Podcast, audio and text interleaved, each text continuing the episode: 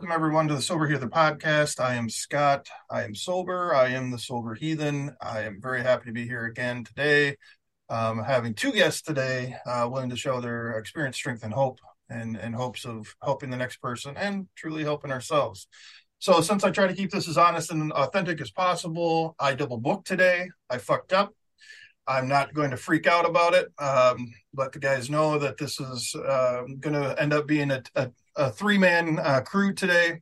Uh, they've been very kind and uh, understanding. Um, it's still going to be good. It's still going to be great. And then uh, these guys will come back at another time, and then and we'll get to talk individually. So today I have Robert and Dan. Uh, welcome both of you to the podcast. Thank you so much for taking time uh, to be here. Yeah. So uh, we got Robert. Robert, where are you from, man? I am uh, originally from Virginia Beach, Virginia, and I've been living in Hickory, North Carolina since 1995. Beautiful. I, have always wanted to go to North Carolina. I hear the beaches are amazing. Um, it'll happen probably when I'm in my 70s or so, but it'll happen. How about you, Dan? Where, where are you from, buddy? Where are you coming to us live from? I'm Hertfordshire, so just outside of London, England. Oh my god, accent's badass. I love it. Um, always wanted to go to London too. I mean, it's it's it's it's one of those places that it's like if you get a chance to go, you have to go, right? Like, I, yeah, definitely. London, yeah. London, and Egypt are like, I mean, two dreams. If I make it to either one of those places, I can I can die a happy man. So, all right, enough babbling from me. Let's, uh, Robert. Um, so. What's your sobriety date? Tell us a little bit about yourself. You can go into as much or a little detail as you want, brother. Well, my sobriety, well, my my sobriety date is actually uh, May eighth, twenty twenty two. So I just recently picked up a year. I have been in and out of twelve step recovery since the since I was in my early twenties. Uh, I realized that there was an issue when I was about 18 years old. I started finding myself losing control uh, probably had lost control before that, but I didn't realize it. So I was in and out of the rooms. But what I found was that I was not applying the principles that were being presented to me uh, with any regularity. And I would go out and, you know, I'd get a little bit of a little bit of clean time, sobriety, what have you, and then I would go back out and see if I could figure this thing out again. And that has been a failed strategy for me. So I am getting ready to turn 56. I had a stroke in 2019, and uh, that kind of was a, a wake up call. I mean, I I was just praying that you know I would get it together before something bad happened, but I was expecting something, the magic wand or whatever, to zap me, and that has not been the case. So right. once I you know had my stroke, I I started going to outpatient rehab and. Uh, started learning some coping skills and got reintroduced to uh, AA and uh, decided that I was going to actually try it the way that it was supposed to go. Got a sponsor, um, started working steps, struggled here and there. I'd make it like 60 days and then go back out and celebrate, which is not a good recipe for staying sober. Um, eventually i had a friend of mine that actually uh, was i used to buy drugs from and he got in a lot of trouble and part of his um, rehabilitation through the state of north carolina was he had to go to 12 step meetings and he was going to narcotics anonymous. I had been in both programs so he was kind of apprehensive. He'd never been to a meeting before and I was doing a 90 meetings in 90 days in AA, and my sponsor wasn't picky about what 12 step recovery I went to as long as I could make it to a meeting.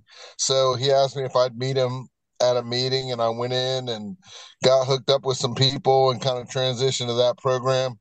It was really cool because my AA sponsor, I kind of wanted him to sponsor me in NA. He wasn't super familiar with it and uh, so I, you know, I, I felt bad because he was a cool guy and he was really helping me.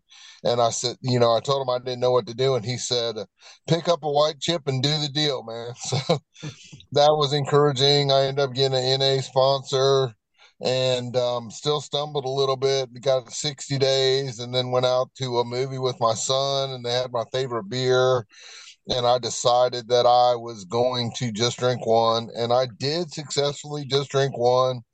I got the uh, you know the phenomena of craving, but uh, the beers at the movie theater were prohibitively expensive. So because I'm a tight tight ass with money, I decided if I was going to spend 16 bucks on two beers, I could probably invest it wisely at a grocery store. But I didn't end up doing that. But when I told my sponsor in NA that I had drank, and he informed me that I was going to, you know, have to reset my sobriety date, I decided that I was going to get my money's worth on that white chip. So I went out again and uh, had a wild night and then came back in the next day. And then that was uh, the 22nd.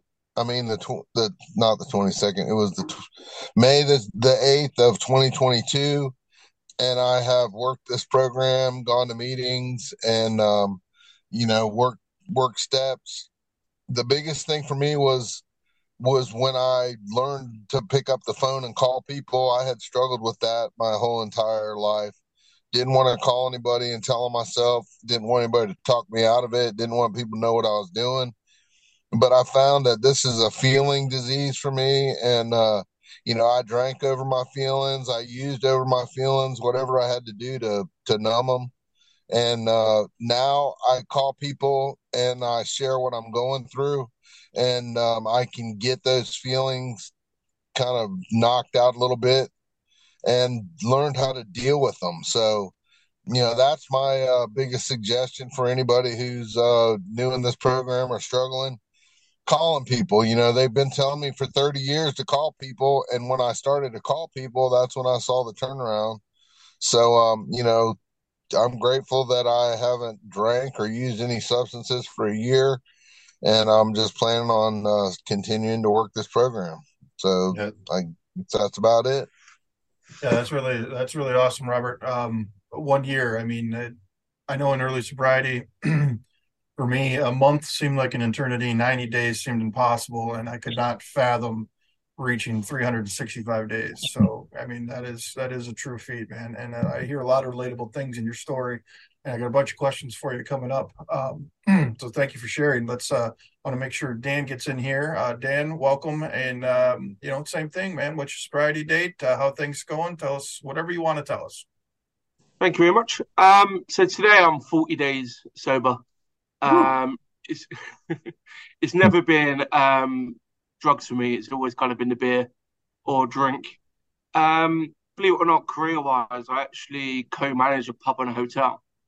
So um, I'm with alcohol all the time. Some people would find that near impossible. Um, for me, it's it's it's it, it, has been fun. You know, there's been there's been days I've had really bad days at work, and I'll finish work and have a couple of alcohol-free beers, and I've realised it's not the alcohol that I've been craving as such. Maybe it was just the taste of that beer because you associate beer with relaxation or lots of different other kind of feelings. In society, we're kind of um, we're driven to associate drinks slash drugs with any occasion. So if it's a yeah. birthday, Christmas, Easter, Thanksgiving for you guys, um, a funeral, a wedding, there's always alcohol flowing. There's always alcohol involved. You know. Yeah. Um. So that's kind of been been my journey so far. Like I do, I do get an element of imposter syndrome because yourself, Robert, you you've reached just over a year. So congratulations, you've done amazing. Uh, you're welcome, man. You're welcome. But then I think back to myself and I go, 40 days is, is, is nothing in comparison. But everyone who's on a sober journey, once upon a time, at 40 days. So everyone, everyone's been there, and you've got to get to 40 days before you reach your 40, 41st, 42nd, you know? and so forth. Um, I've always had a kind of unhealthy relationship with, I say alcohol. It's never really been spirits. It's always just been lager with, with beer. You know, um, goes back from even when I was a teenager. So I'm 33 now. Um, started drinking when I was 16, 17. Uh, it's been kind of periods of times where I've got a couple of weeks, but it got to the point I was drinking every day. Now, it wasn't drinking publicly sat in a pub or at a bar, as you guys call it. Um, it was finishing work and sitting by myself and opening cans of cans of beer, you know. But uh, I'd go to the shops, the supermarkets, we call it. I get pint cans of lager. Um, right at the beginning, I buy myself four, so I'd have four pints, relax, unwind.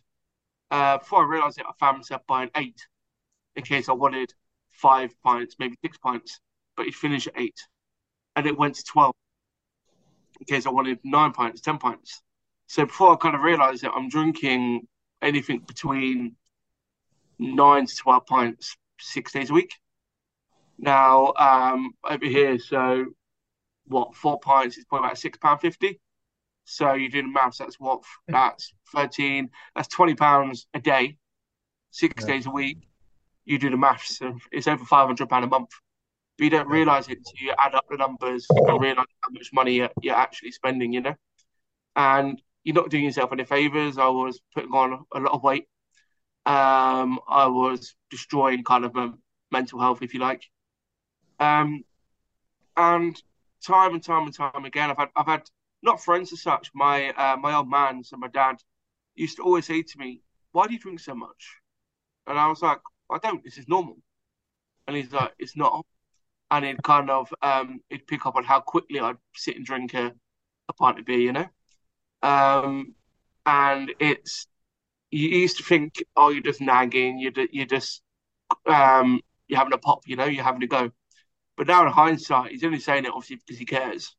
Uh, he picked up on the signs. He kind of realised what was going off and what was happening, and um, never really approached it. But my man's my old man's not a, not not a man of one, not a man of many words. You know, uh, he'll he'll go to a family wedding, or I'm out with my dad and my sister tonight. Um, going to go and see a tribute show at a local theatre. Um, I'm going to go for some dinner before, but he'll sit there. He won't say it. Oh, it'll be me and my sister having a conversation. Every so often he'll chip in and add to that conversation. Now, um, for him to really realise what was going on and point it out, it was kind of poignant, you know. Um, and hindsight meant a lot. Um, I could sit and delve into detail, like proper detail about my behavior, behavioral patterns, and what I was doing. I was isolating myself, and yeah, it just wasn't healthy. I don't, I don't really know what made it click or what the moment was, but um, I put myself on, put a weight on. There's a picture um, that I'll share to you guys, um, maybe on Twitter or social media. You guys to see it. But I was taking kind of selfies and realised that my skin was getting very red. I was looking so tired, massive bags under my eyes, um, run down. My sleeping pattern was all over the place. I just looked and looked and felt like shit, you know. Um, yeah. But so it, it, was it was a case of just deciding to do something about it. Now, um, every Easter Sunday, so Easter Sunday over here, we go to my sister's house. We have a meal, but due to my working commitments, this was Saturday, um, or forty days ago, and it got to that Monday because I'm that type of guy that everything new needs to start on a Monday, you know. Um, so yeah, from that Monday afterwards, I was like, right, I'm not doing it anymore. Um, I bought myself a static exercise bike, uh, which I do 10k on every day. Um, nice. six, oh, not not every day, six days a week. Um, and I just replaced the alcohol with doing that, so it's kind of a whole new routine, you know. Yeah. Um, over the past week, maybe two, it's got a bit, a little bit complacent because when you're working, I don't know, a 12 or 13 hour shift, I'm the type of guy where I refuse to get out of bed. Any earlier, I need to get out of bed uh, to, to, to, sit there and do exercise, you know. Uh, but for the podcast today, I got it done. So I got it done 19 minutes. And yeah, feeling good, feeling good. Awesome, man. Yeah, and, and following your uh, your Twitter and seeing the selfies that you post, you can see the change happening. Uh, I think that's really awesome. It's uh, I, without making it sound like all soft and mushy because we're men, right? but it's it's brave to do that shit. It's brave to put yourself out there and show those things. You know, um, uh, I, I, need to remember that myself. You know, we're our own hardest critics, right? So, um, yeah. And I got I got to say, man, I I, maybe this was meant to be because I'm I'm having a lot of fun listening to this, and, and fun might be a weird word to use, but I'm I'm hearing so much myself through your guys' uh, talking. I know other people when they listen to these things they can relate. You know, um, Robert, you talked about get a little time and see if I can do it again. You know what I mean? I I I remember, you know, getting 30 days or getting two weeks and be like, shit, you know, I, am not going to go back to the way it was you know, I'm going, you know, I, have realized how bad it was finally. You know what I mean? Uh, you know, uh, talk about how easy it was to convince yourself that it was going to be different this time. And this is to both of you guys. Uh, in, in, in your relapses, you know, uh, Robert, you can you can go first. You know, talk about how easy it was to convince yourself that this time was going to be different. Oh, the thing that really tripped me out about it was that, you know, I would always feel like crap in the morning and I would make up my mind when I woke up that I wasn't going to drink. And, um, you know, but for me, the what I've seen in my patterns is that I drank at night. So I was kind of the same way he was sharing. You know, I get off work, and so around here, the liquor stores close at 9 p.m. and I was delivering pizzas. And so I wouldn't really think about drinking all day long. And then it would get close to nine o'clock. And all of a sudden, I had a sense of urgency. I had to get a delivery that was close to the liquor store. And I'd have to pop in there and because, you know, I would tell myself I'm not going to be able to sleep tonight if I don't have something to drink.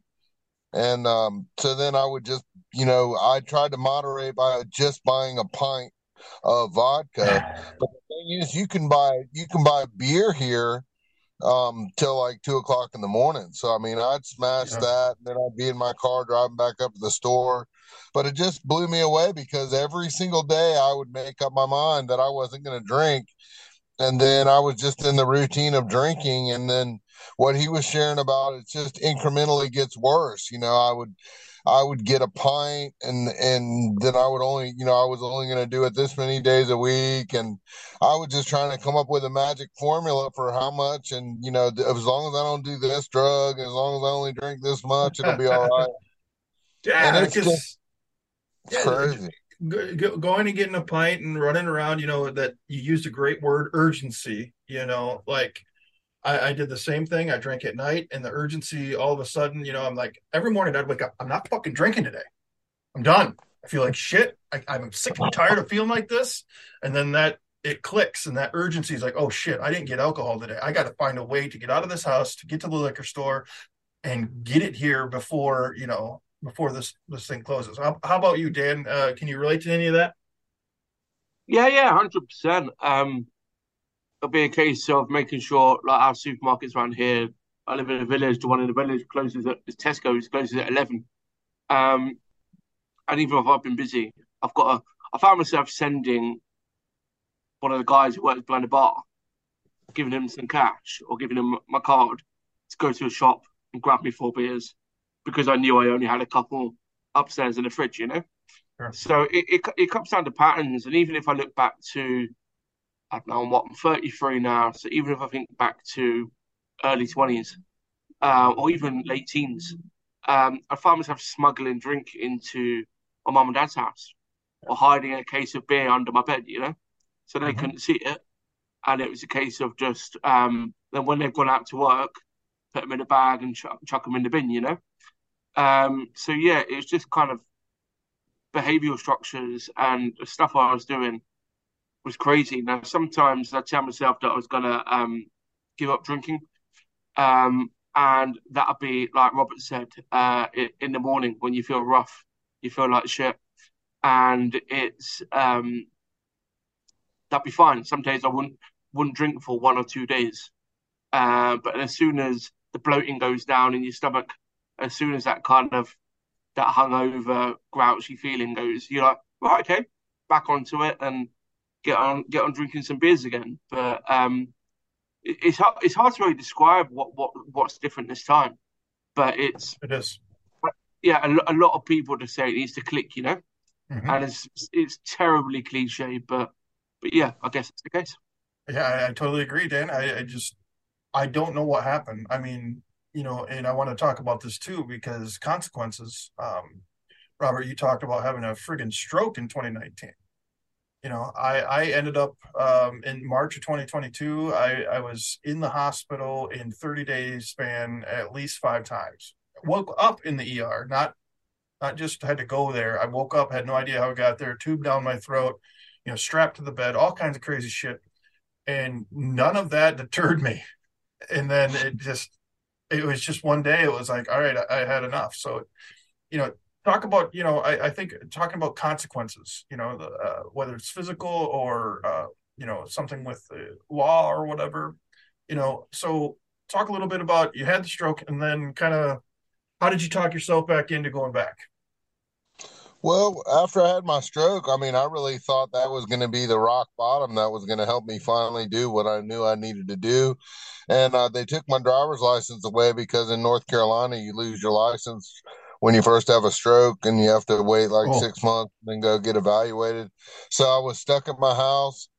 So I found myself taking Ubers up to the bar to to meet up with my drug dealer, and uh, I was just like, okay. So obviously this didn't stop me. So then, um, you know, I called a, a helpline from because uh, I got Medicaid insurance from when I was in the hospital because my bills were so high and I called an 800 number and they hooked me up with uh with the outpatient rehab place and they were coming and picking me up and taking me to the meetings. They put me in an intensive outpatient rehab. But I mean you know I just I couldn't believe it. I had a stroke. It scared the shit out of me but you know I was still doing drugs and getting drunk because the pandemic started and I was stuck in my house yeah. and I was depressed and I had friends that would go get liquor for me and bring it to me because they felt sorry for me and you know, obviously, you know, that's not really something a friend does, but that's, you know, I had connections like that. And I was, you know, I was actually selling a little bit of weed at the time. So people would be on their way over to my house to buy some drugs. And I'd be like, hey, man, stop and get me some beer.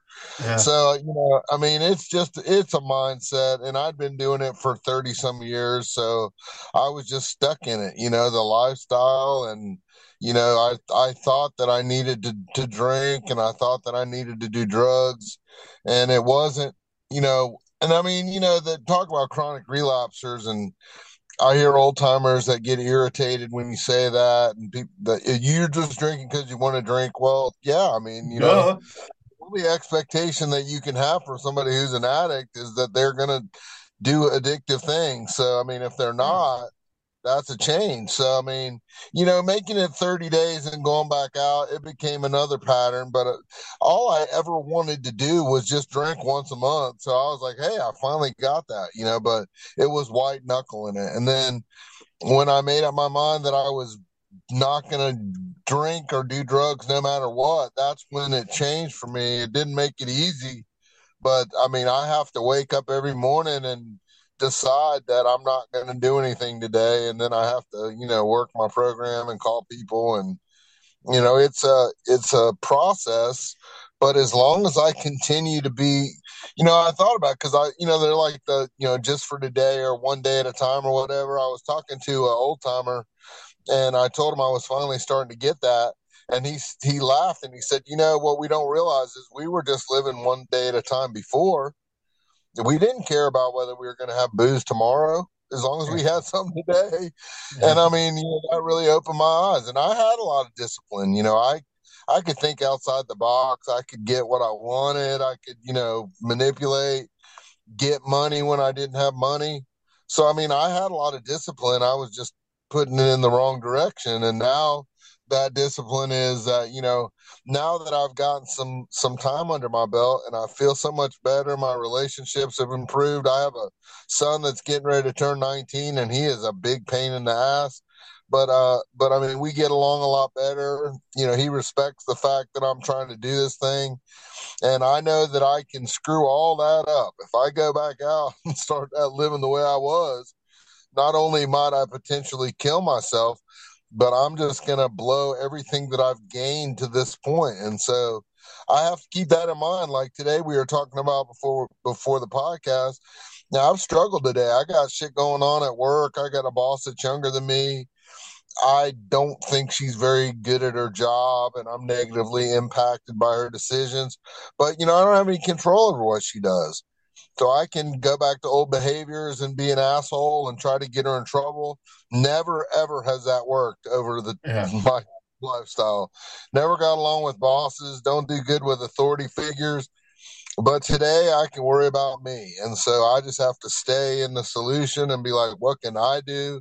The problem is me. If I can't accept this situation, what can I do differently? And so, you know, I have tools today. I only had one tool before.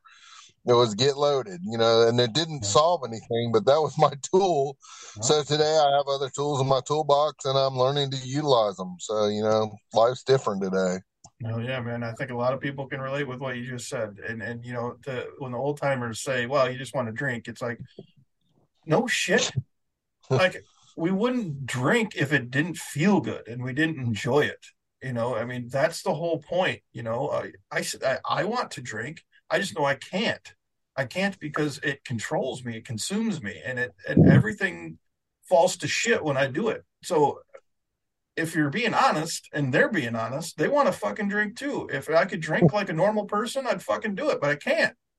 You know, uh, one thing I wanted to go back to, uh, Dan, for you, man, is you know, and I catch myself doing this shit all the time too. You know, I, I said it the other day. I think it was in the podcast yesterday. Maybe I said, "Oh, you know, I only got eight months," and it's like, wait a minute, only. This is the longest I've been sober since I picked up a drink. But since uh, you know, twenty years ago when I picked up the first one.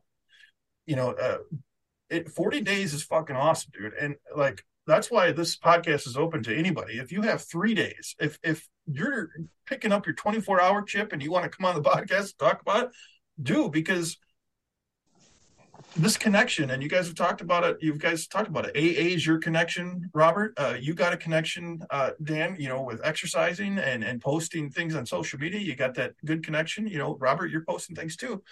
Um, 40 days 24 hours it's all amazing and it's all something that should be celebrated and and we should not cut ourselves uh, down at all by saying only because some bitch we could not be here and and and just hearing the stories today we, we know that um Dan, you talked about uh, your dad. It was picking up signs. You know, a lot of times people around us they know what's going on, and they understand the severity of it far before our clouded judgment can ever realize that. Um, the nicest thing that my dad said, the closest thing to "I love you" that my dad said in my entire life, was I was in the hospital and he came in and he gave me a hug, and my brother had just passed away, and uh, he like gave me a hug and he said, "I don't want to lose you too," and that was like that hit me, and it was like, "All right, I'm done." Well, I wasn't done, but talk about a little bit more. You know, like your your dad pickups. How what, what talk a little bit more about your dad and and and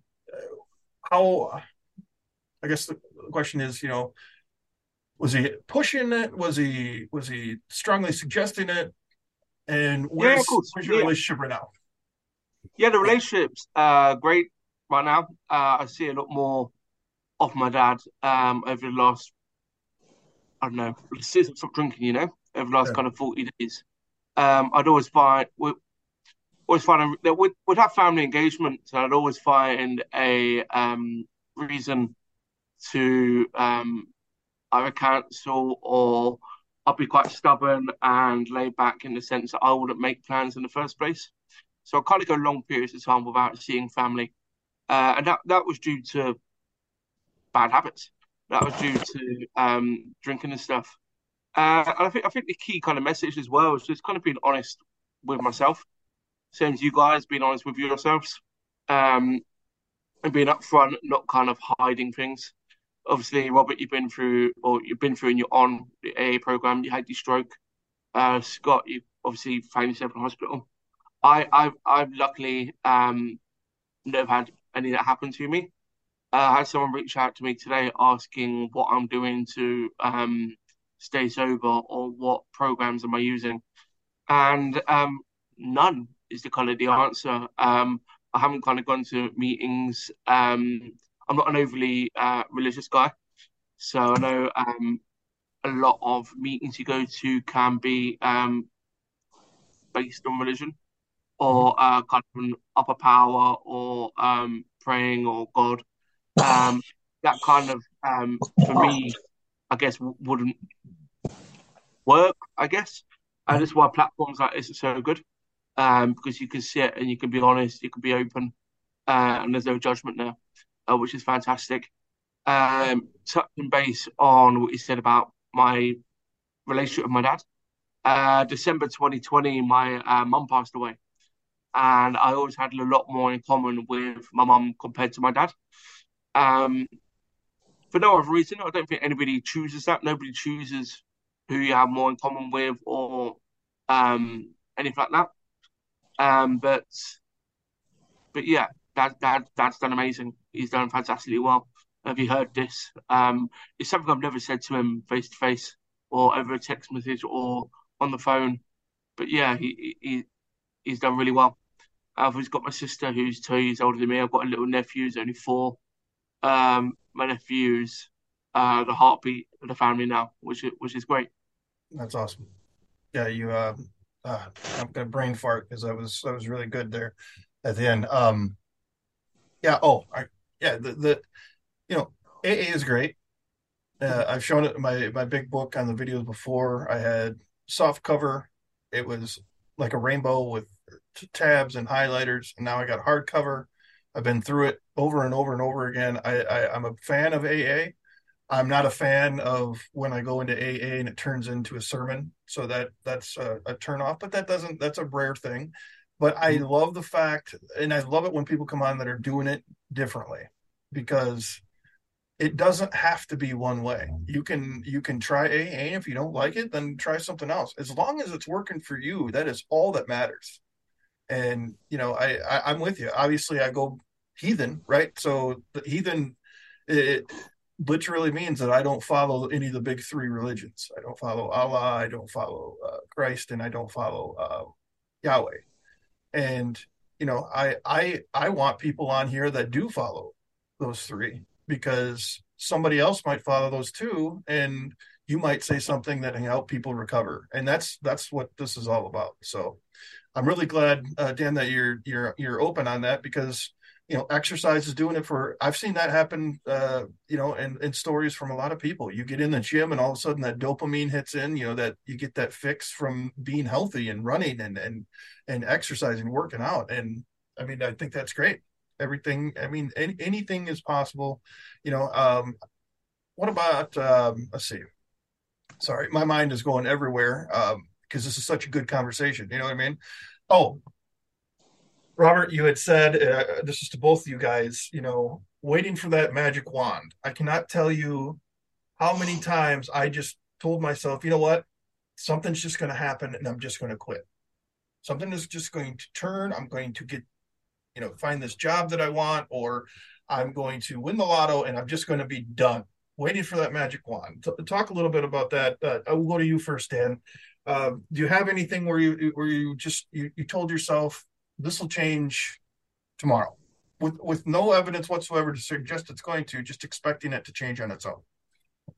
Um, yeah, there, there's no kind of standout uh, moment as such. For me, it was just you get rough, uh, spending near enough all your money on beer, um, like I say, putting on weight, destroying your mental health. Um, and it'd always be, it'll start on a Monday. Um, yeah, yes. Sort of thing. Nothing new starts on a Thursday or a Friday, you know? It's always, it's always, it's always kind of, um, on a Monday. But then, I don't know, that kind of, that Monday would never come. Um, and I can't sit here and say that I'll, I'll never drink again. That's obviously my, um, my, my my aim, I guess. Um, mm-hmm. my, my kind of original target when I stopped in my head was 100 days and see how I feel then. Right. Um, I'm going on uh, a holiday or vacation, as you guys call it, uh, end of August uh, with my family. Um, and will I have a beer then? Who knows? I, you, you, you, can never you can never predict or never tell. Um, I don't plan on it, but um, as you guys have always already kind of touched on, it's one day at a time, you know. Yeah, for sure. How about you, Robert? Uh, talk talk about you know uh, go back and revisit that magic wand that you're waiting for. Well, and something I want that I really related to was the thing with my dad. So my dad drinks, but I don't think he struggles with the with what I struggle with. And uh, so I was introduced to to alcohol at a very early age because I think that's how he used to bond with his dad. Yeah. But um, I remember one time I was out in California visiting him, and we had a couple beers at the pool, and then I walked across the street to a convenience store, and I bought some tall boys and brought them back. And I thought, you know, it was super cool. Me and my dad were going to have another beer in the hotel room. And he said, I don't want another beer. And I said, What do you mean? I mean, that was so foreign to me. And he said, Well, if I if I drink more beer, I'll get drunk. And I was like, Yeah, isn't that the point? So I mean, and then when I started working the program and uh, I had 60 days, I called him and I was all excited. And he said, Well, you know, if you could just drink one, you wouldn't need to go to those meetings. And I said, Yeah, you're right. If I could just drink one, that would be ideal. But um, you know, for me, the magic wand thing was when I got involved in 12 step recovery. Um, in the big book of AA, it talks about the spiritual experience, and uh, I really related that to doing a four step. So I went through the steps several times and I do my four step and then I still wanted to drink. And then I was like, okay, you know, I was just waiting, like that was going to be the magic bullet that was going to fix me and uh, so then that would just bum me out and then i'd end up going back out and drinking or using again and then i'd get back in the program and you know what i've realized now is my my sponsor now says it's a marathon and not a sprint oh, yeah. so you know i feel like i'm having a, a, spiritual experience just because you know i think that uh my higher power lives inside me and i just kind of blocked it off you know with all the things that I was doing. And so living this life the way that I was meant to live it has been allowing me to experience that spiritual experience that I was waiting for. And one of the other things I'll say is that I I really like AA, but the NA program, they go to great lengths to say that, you know, it's not required to believe in any particular God and, you know, it's higher power can be, you know, the universe or the group or whatever anything that's more powerful than you. So when I look around the room and I see 20, 30 people that have been doing this deal and they're not using and drinking anymore, obviously they have something that I don't have. So that can be my higher power is just reaching out to other people. Um, I've heard of God is a group of drunks. I've heard so many different things. And, you know, the thing is, I see people doing this other ways and I've said it before, you know, what works for me might kill somebody else. So, I mean, yeah. we have to find our way that works for us. I have friends that that guy was talking about that used to be my drug dealer. He's running marathons and going to the gym and, uh, you know, getting healthy and living a different way has been the answer for him. And, you know, if I hadn't had a stroke, you know, I was going to CrossFit and working out and stuff before I had my stroke. I can't do that anymore. But but you know i'm eating healthy and i'm just doing things that i've been wanting to do my whole entire life. Yeah i weighed 300 pounds. I've i've uh, lost 60 pounds. I've reversed my type 2 diabetes. I've reversed my awesome. fatty liver. I've lowered awesome. my blood pressure. I'm off all medicines. So i mean you know i i didn't get that uh, mountaintop experience all at one time but I mean, you know, I also didn't crash and burn with using. I moderated over 35 years, so it was like a slow suicide. And mm-hmm. uh, so, you know, this is like a slow ascension up the mountain. as long as I on climbing and I don't turn around because the trip downhill is a lot faster than the trip uphill.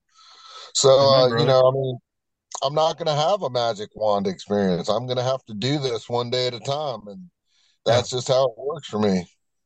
Yeah, and I think that's important to remember because you know we want instant gratification, right? So you get that pint and you get it to your lips and you get it in your gut. And I know for me, I won't speak for you guys, but I know for me, it was instant gratification. There was no possible way that two seconds after I chugged a, a half pint uh, of, of peppermint schnapps or vodka that I was drunk and buzzed, but just the the process uh, was I knew it was coming and it was instant gratification. And and I, I, think, yeah, you're absolutely right. It is a journey, it's not a destination.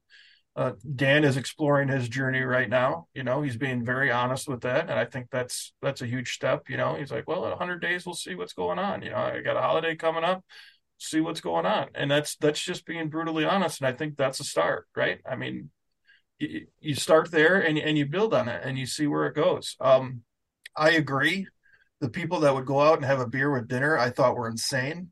I wouldn't do that. Even as a raging alcoholic, I wouldn't do that because it was like pointless. It's like I'm not going to waste four dollars on a beer when I could use that four dollars to get a half pint of cheap vodka.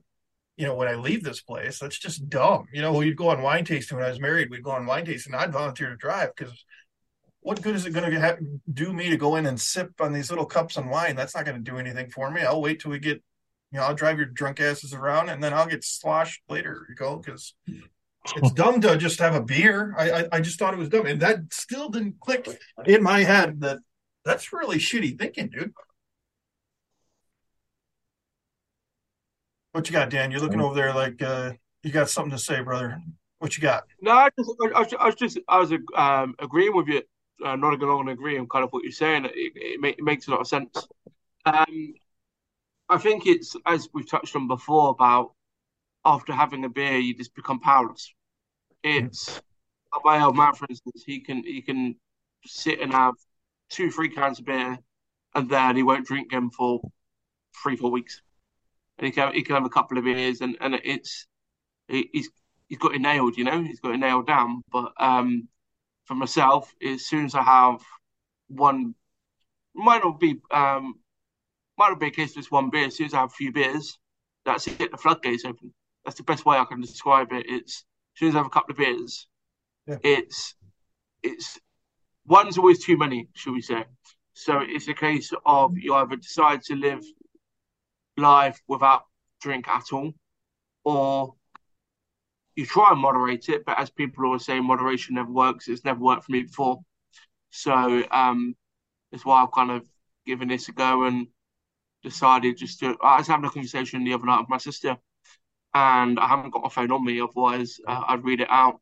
It's something along the lines of um, you need to work out what you're doing and what you want. Is this either just a long period of time off the drink and basically detoxing yourself and to uh, test whether you can do it and to make yourself feel better? Or is it a case of this is a long term thing, you're just not going to drink again? Uh, and I replied to him saying that um, I'd love anything more. I'd, I'd, I'd, I'd want nothing more right now than a beer because I had a shit day at work. Yeah. And my sister put back, "You want nothing more than a drink." Is in quite quite shocked by it.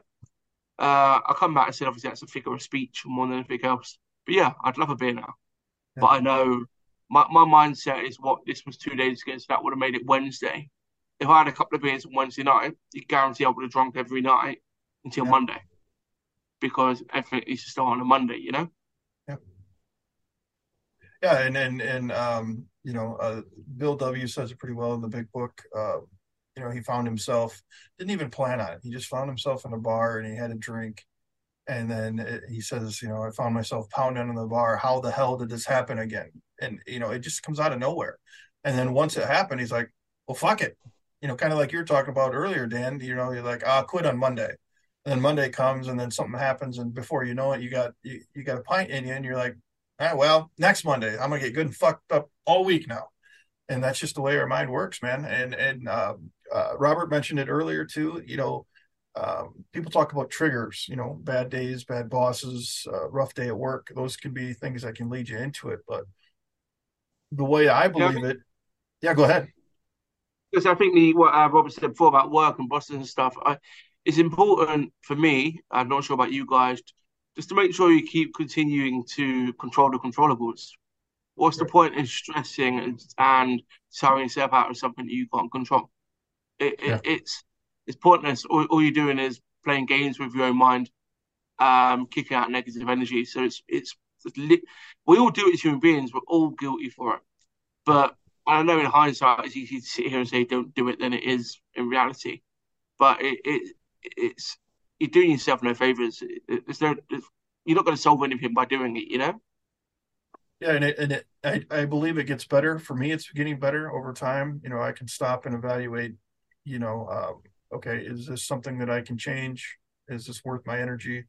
And uh, I, have said it before in one of the Twitter spaces. Uh, one of my counselors, John P. Duty, what a great name, right?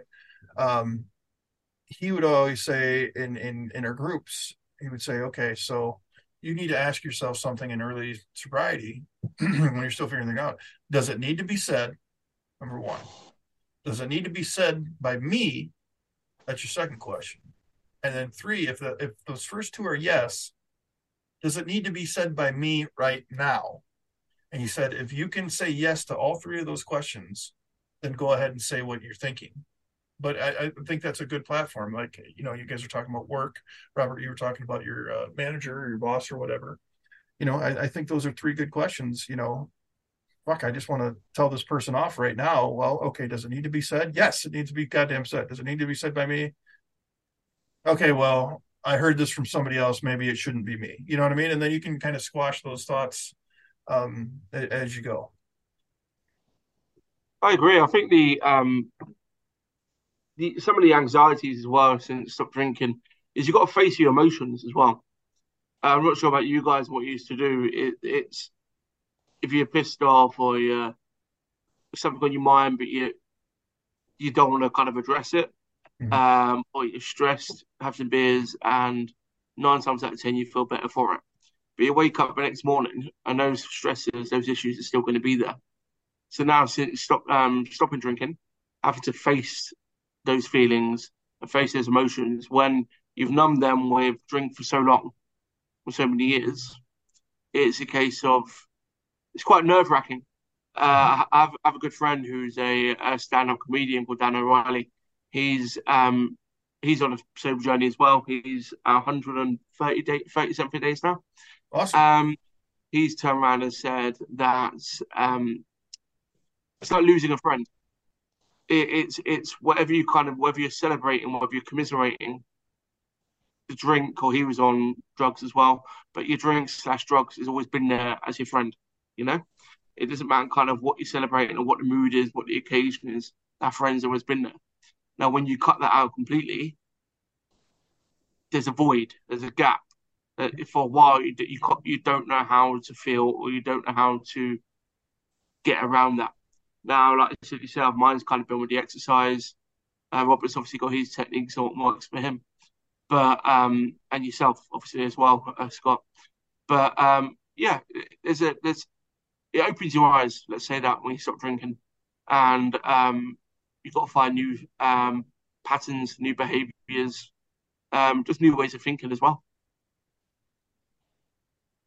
Yeah, I mean, I, I, I, look at the amount of time and energy that I put into uh, planning out my day around getting alcohol and getting drunk. There was a lot of time and energy spent on that, and so something has got to fill that void, as you said. Um, something's got to something's got to go in its place, you know, because it all of a sudden I don't wake up and I'm like, okay, so I have to do this, this, this, and this today. So um, you know, my fiance's got to go with me for this, so I can't get it then. So, you know, oh, maybe we need some fertilizer or we need some pool uh, stuff to put in the pool, or, you know, maybe later I'll see if she wants some ice cream and I'll volunteer to go get it at the store or whatever. You know, it just, it was just a constant manipulation all day, every day. How about you, Robert? Can you relate to that?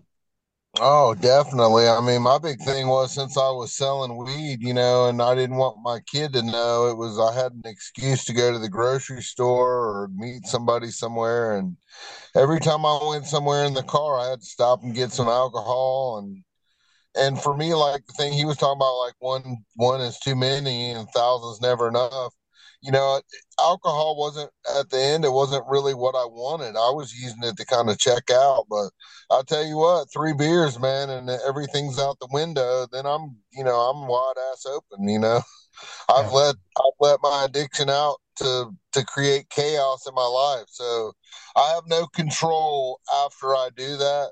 So all I can do today is just not pick up that first whatever it is and put it in my body and you know, something he was also Dan was also talking about is, you know, I started in my mid teens drinking, so I never learned to deal with my emotions. And uh, you know, if I got pissed off or upset or my feelings got hurt or things didn't go my way, I would get high, I would drink, whatever.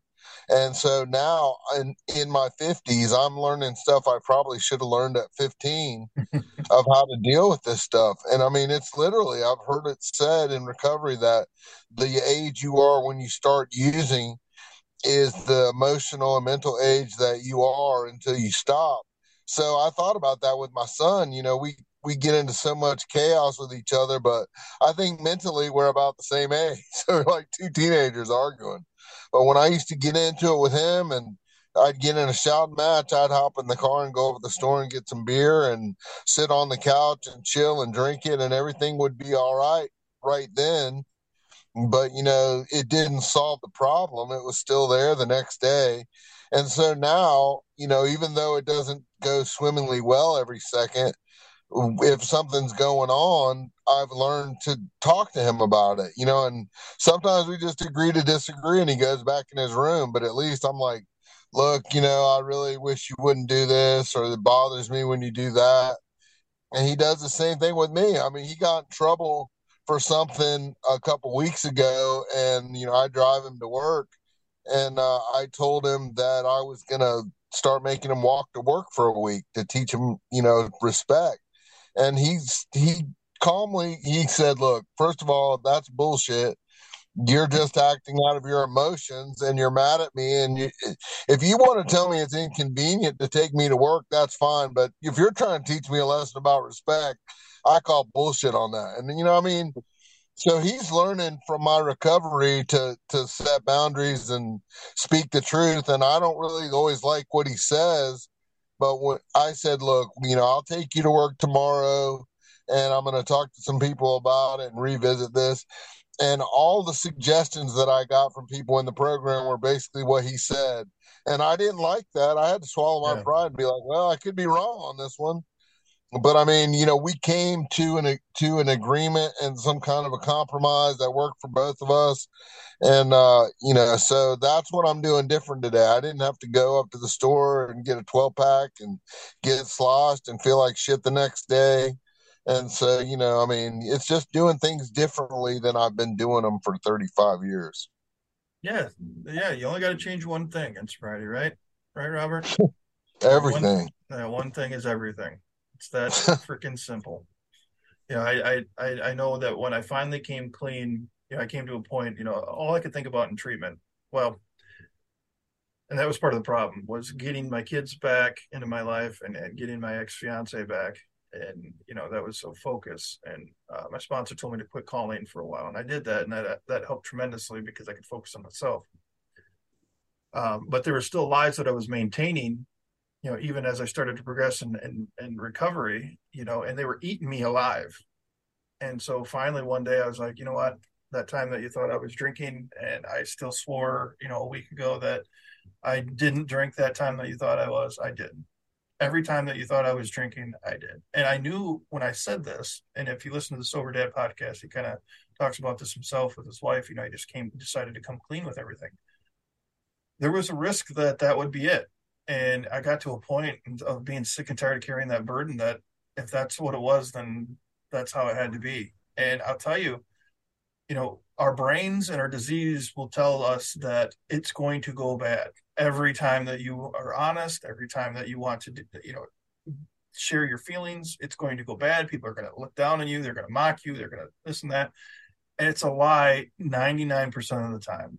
And so I came clean and you know yeah it was a kick to the gut for her but she realized what i was trying to do and that was a clean slate you know uh, do you know uh, do my step eight and nine or well i guess it'd be nine making the amends and and and getting everything out there that, that i can and uh, yeah I, I just I, I, just think whenever you're feeling like i'm not sure if i should tell this or i should keep this going i, the, it really is honesty is the best policy have you experienced hate, that in 40 days? 100%. Yeah, I was going to say, go ahead, Dan. I was asking you, have you experienced that at all? got any oh, comments? sorry, yeah.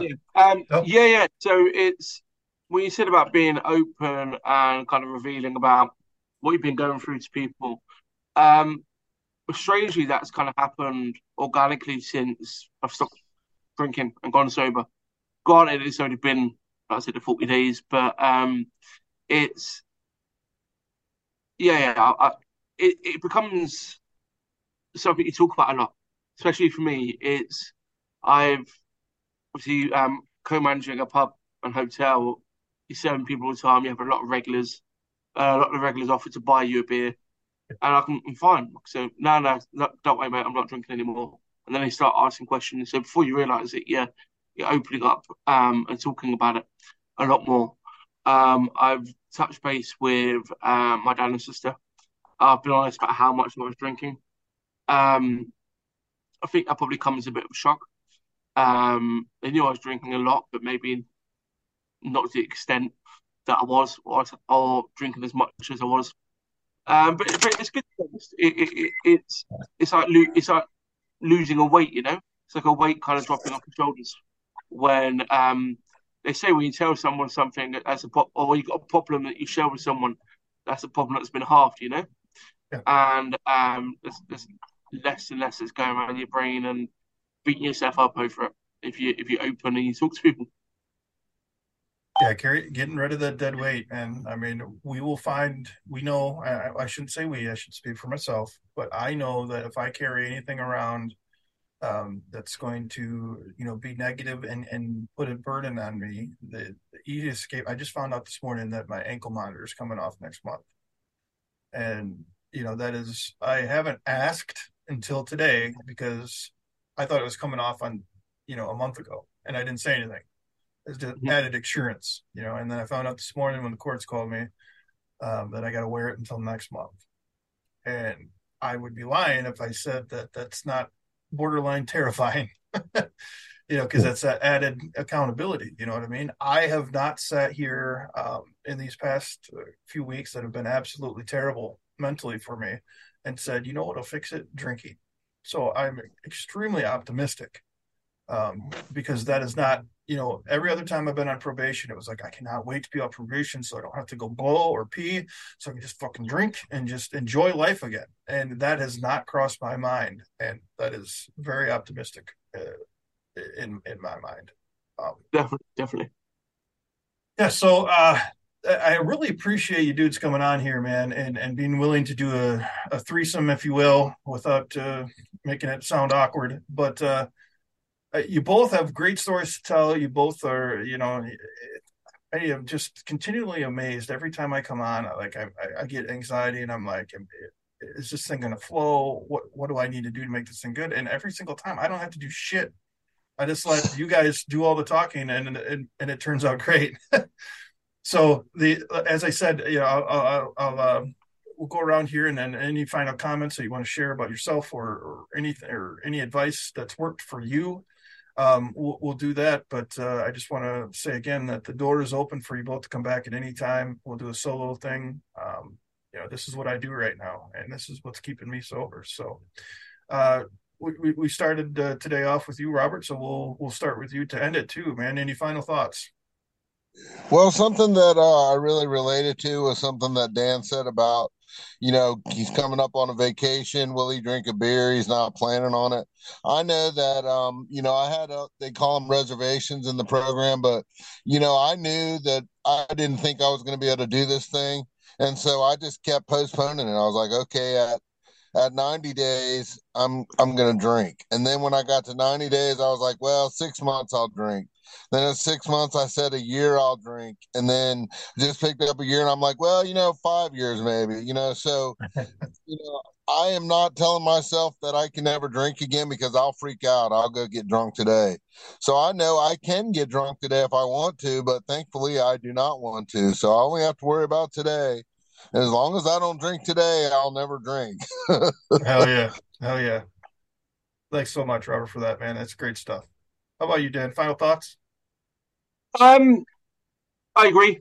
Yeah, when Robert puts it that way, I, definitely agree. Um, it's, it's a big bold statement to say I'll never drink again. Some people are um adamant, and that's them. That's cool. They do. They can do them. But uh, for me, it's first one was thirty days, which I hit. And my next target is fifty. Then it'll be hundred. Um, like I said, I'm not going to wait to end of uh, end of August, so um, you're going to be looking what 130, 140 days by that point. So we'll we'll, we'll see what happens. We'll um yeah we'll review things then. Uh, one last thing I do find quite interesting. I was reading the other day and I'm listening to uh, a separate podcast about it. I do believe most people, whether they kind of go what we what we've been through or not, um, are addicts. Uh, what I mean by that is whether they're addicted to scrolling on their mobile phone. Um, people are addicted to having a coffee in the morning. Uh, some people don't even function without a coffee in the morning, you know? Um, wh- whether that's, um, I don't know, things like addicted to going to the gym, addicted to energy drinks, addicted to sex, for instance, you know? Every single person's got an addiction with, within them. Um, and I don't think society explains that enough or tells people that enough. Um, so just because our addiction maybe was beer, or for you guys, drugs, for instance, or beer, then or liquor. Um, but yeah, everyone's got an addiction, and it's only drinking drugs which uh, society tells us is frowned upon. Um, society actively encourages and supports some of the other uh, addictions, if you like.